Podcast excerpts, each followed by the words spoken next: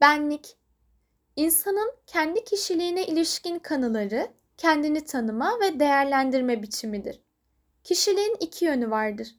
Birinci yön dışa yansıyan, daha çok başkaları tarafından değerlendirilen ve davranışlarına yansımasıyla da ölçülebilendir. İnsanın bu yönü nesneldir.